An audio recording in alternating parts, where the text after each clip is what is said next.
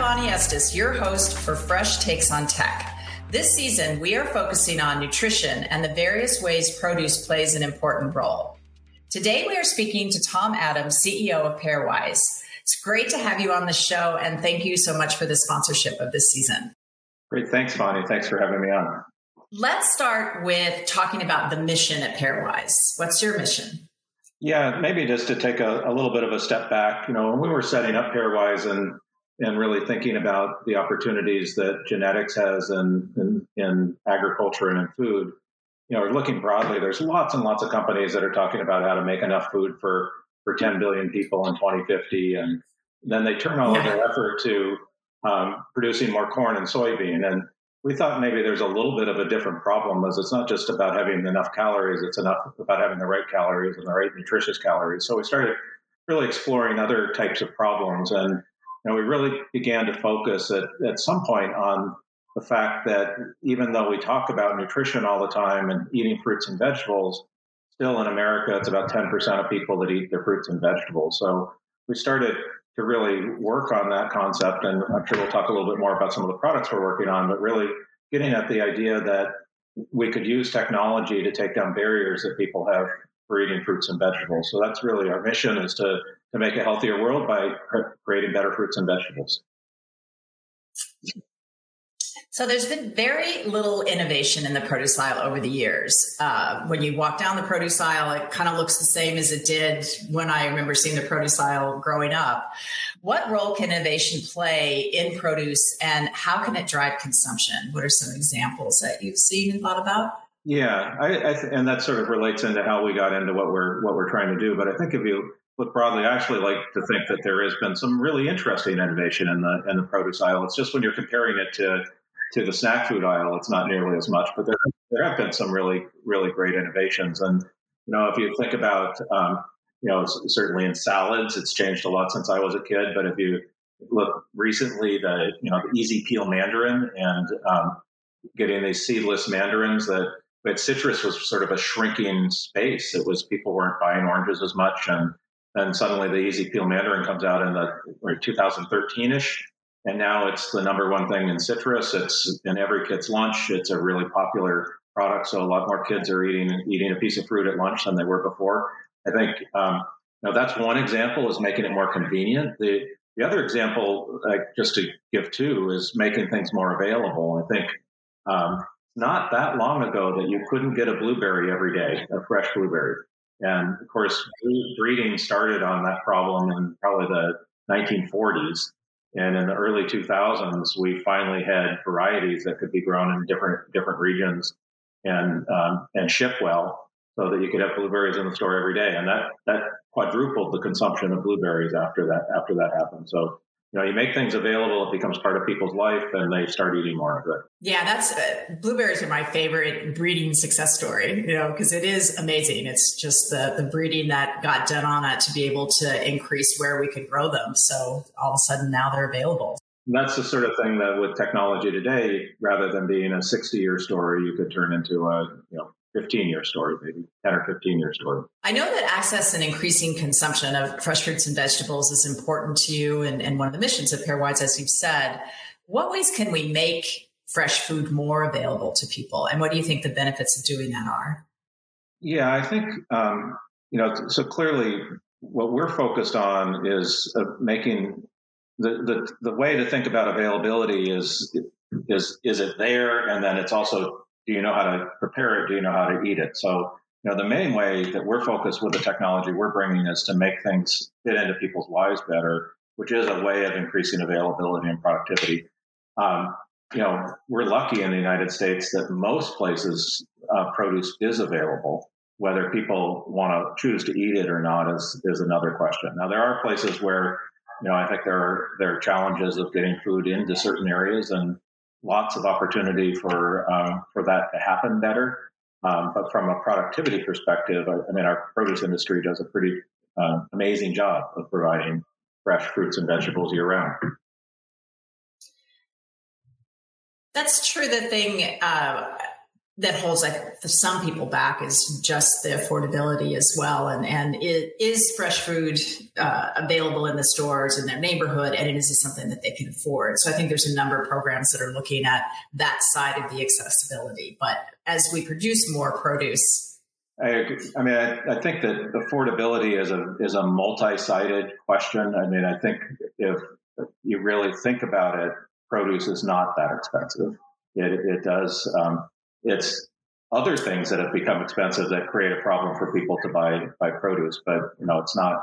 You can buy some fresh tomatoes for a lot cheaper than you can buy your Starbucks coffee or some of these prepared things. So it's not the cost. Now, we have a different perception of cost because of their shelf life and things like that. But really, the produce is not that expensive. It's as much a matter of, from an availability perspective, is knowing what to do it when you do with it when you buy it, and how to prepare it and have it, again, fit into your life. There's too frequently that we, why is there a lot of waste in produce? A lot of it is in our own refrigerators when we put it in the refrigerator and forget about it rather than prepare it. We had talked before about a project that you're looking at about looking at the recommended plate, and if people actually ate what is recommended from a nutrition point of view, that would result in a reduction of carbon. And I know that's not a project that's finished, but can you talk a little bit about what you're looking at and how you're thinking about that? Yeah, this is one of these things that seems should be simple when you start into it, but it's actually pretty complicated. But measuring anything is kind of complicated, right? How can we figure this out? But there's multiple dimensions to how the plate doesn't quite match what it is that we should eat. It's become a lot bigger over the years. So, part of the challenge with food is that we're eating more than we used to, and really more than we should compared to the recommendations of USDA anyway. And then the makeup of the plate has always been wrong. It's always been far less fresh fruits and vegetables, and an overabundance of protein, especially animal protein, relative to how the plate is made up. So we're looking at both dimensions of that. And obviously, just making fruit and vegetables more appealing won't be the only driver to that plate, but it is a pretty significant amount of carbon that one can attribute to both overeating and eating the wrong amounts of stuff. So yeah, we're working through trying to figure that out and be, honest about the piece of that. And if there's somebody out there who's actually figured it out already, I'd love to hear the answer, because I think it's a meaningful one and gives a good direction for what we need to work for. So is it something that you're going to publish after you look through it and you'll talk about it? Yeah, I think if we get it together in a way that it's certainly peer reviewable, we'd publish. We'll bring the numbers together, and it's in progress. And I haven't seen the results yet, so we'll see if it's publishable. I think we'd certainly publish it. It's not something we benefit, obviously, by keeping it to ourselves. It's something that the whole community should know about. When you talk about your products that you're working on, you always lead with flavor and convenience and creating a superior product.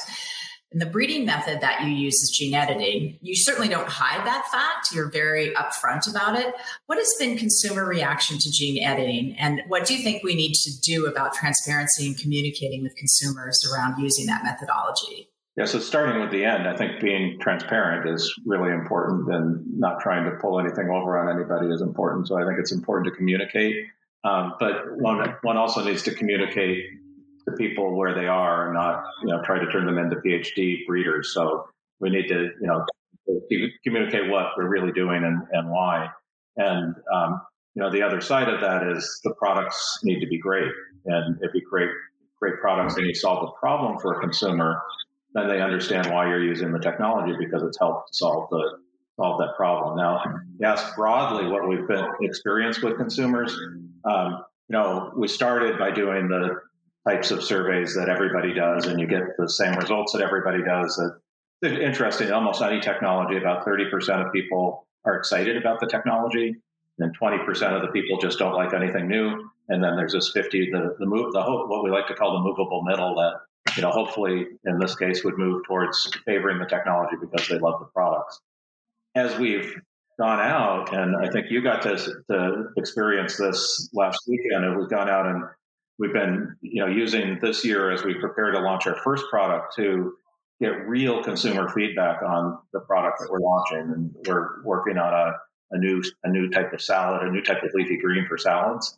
And we've had a couple of now events at fairs where we've given a lot of consumers salads. We've had really positive reactions to the salads and very little negative reaction to the technology. And you visited our booth in Palo Alto this last weekend, and I think you saw there's a sign right there that says gene editing, where they're talking to people that want to know about it.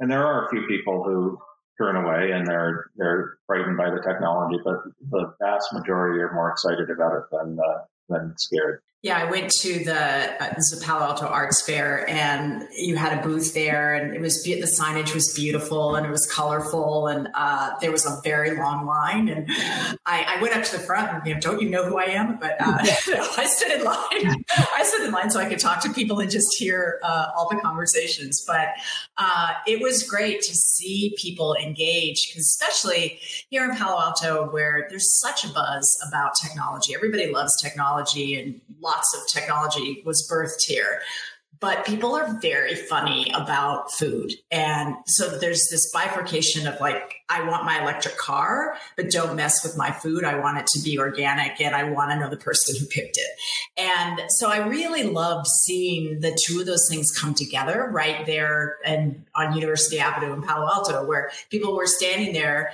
tasting this amazing food and engaging in the conversation about the technology. And everything I heard and the people that I interacted with, it was all very positive. That's anecdotal, but it was exciting to see people. Like you said, if you give them flavor, you give them convenience, you give them something they really like, and you're transparent about the technology, then it's all upside. People want new things, and especially around salad greens, everyone's quite excited about that. That's certainly what we've based our business plan on, is that ultimately it's the product that people are going to focus on and not the technology. And I think that's, events like we've had have really supported that. Have you gotten, I know you do a survey, and have you gotten results back from some of the other places? And just high level, what is a bigger slice of the consumer reaction been?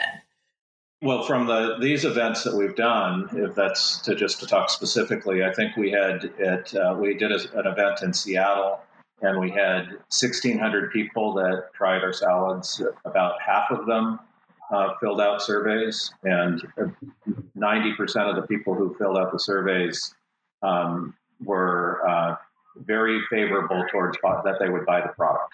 So really, really good score on that kind of thing. And most of the others were in that maybe category. There were only a few that were, I'm not going to buy this.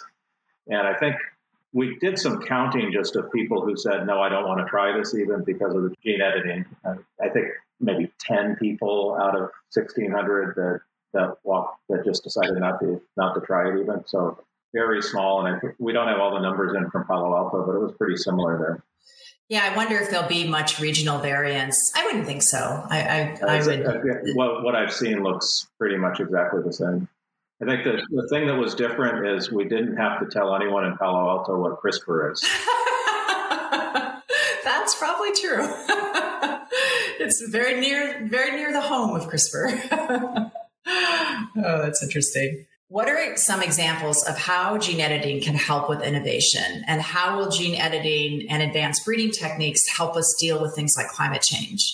Yeah, there are a lot of challenges in our food supply and agriculture, and whether it's gene editing and other new breeding technologies or conventional breeding, a lot of how productive things are begins with genetics. And what gene editing gives us is a way to move genetics faster than we were moving it before to very similar endpoints, but it can be moved a lot faster. So, if we start thinking about some of the broader, climate change kind of has two sides. There's the things that we're doing now to cause climate problems, and there's the things we need to do to adapt to the changes that are happening in problems. And I think gene editing can have an impact on both sides of that. So, we're working with Bayer now on some of the big acre crops to make them more productive and use less inputs so that you can, produce more with less of some of the big grain crops that are used for so many things. And I think gene editing has the potential. It's basically accelerating breeding again and bringing some traits together faster using gene editing. It has the potential to do that in many different parts of agriculture where genetics is involved.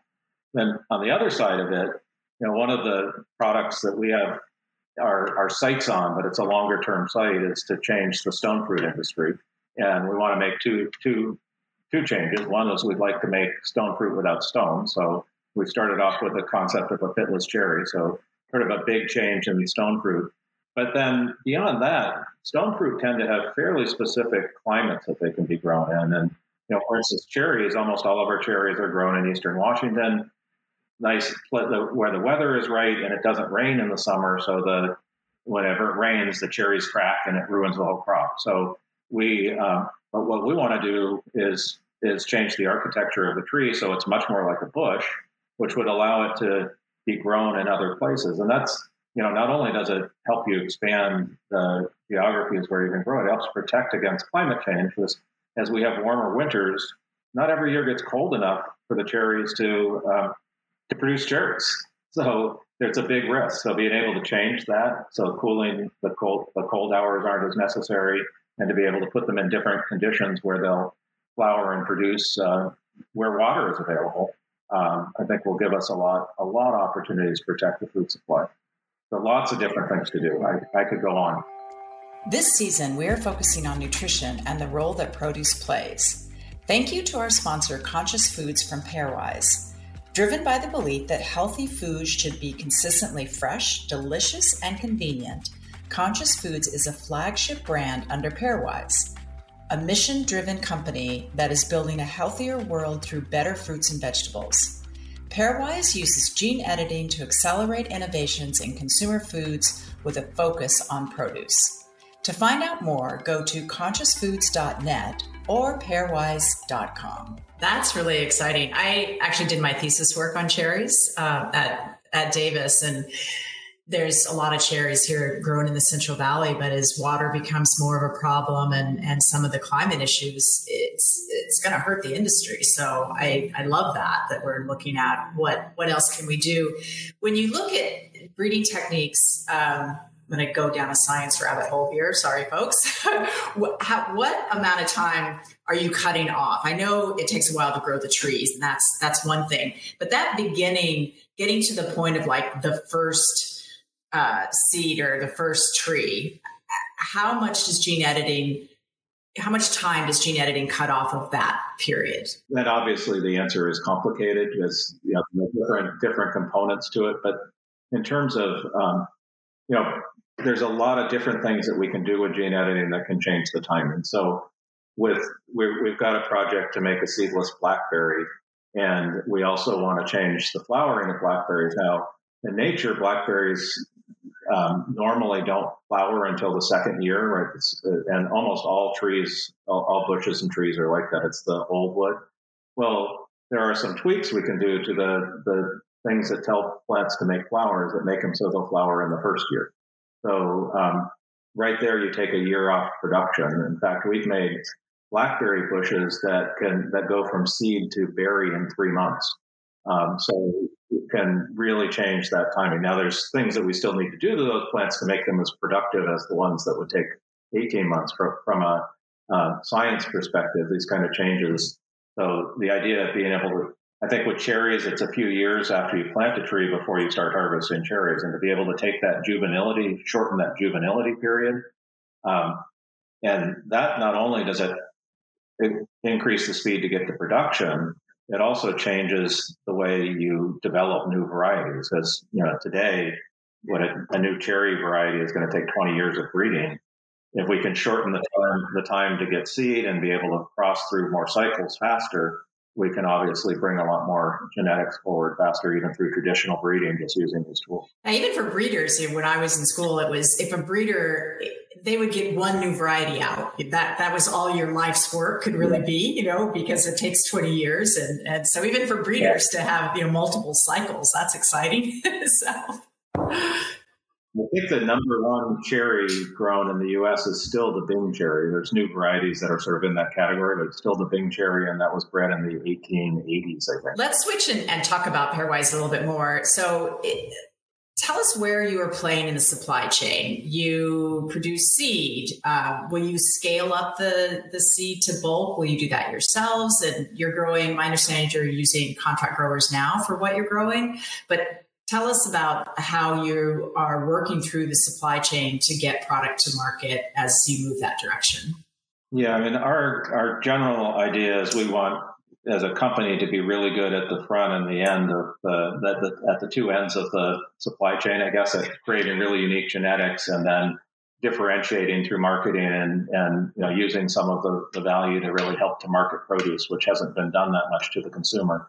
And then in between, you know, as you said, in seed production, there are partners we can work with that work as contractors that, you know, we have to have a lot of expertise in it, but they can provide a lot of the support to produce seed and store the seed. And then in the middle of the supply chain, you know, it varies a lot with crop.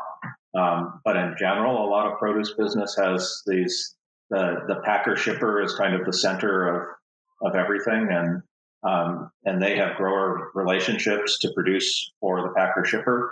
So, you know, in general, that's our focus, is to partner with the packer shipper and use them in a co-manufacturing capacity to produce the product, and then we'll brand it as our own brand. I think you're aware our food brand is Conscious Foods, and we'll be launching salad under Conscious Greens next year. So that's an expensive part of the process. I mean, all pieces are expensive and take a lot of work, but developing your own brand, why did you decide to brand it yourself instead of allowing someone else to take it to market under their already known brand? What was the thinking there? Well, you know, the produce, the value, I mean, there's a couple of different angles to this. And part of that is an awful lot of the value is at the consumer level, not at the seed level.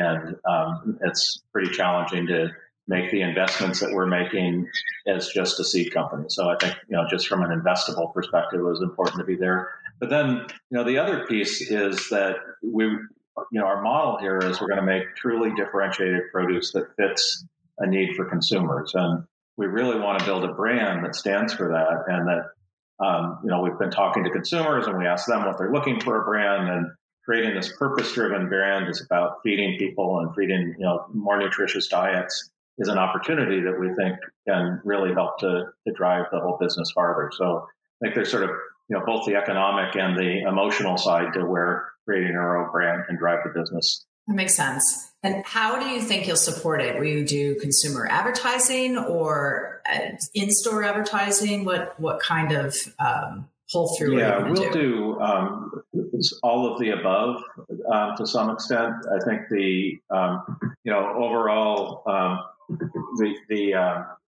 we get to the launch, we'll be doing sampling events and we'll use social media influencers and, you know, and that type of thing, as modern advertising has been designing and, you know, evolving to do.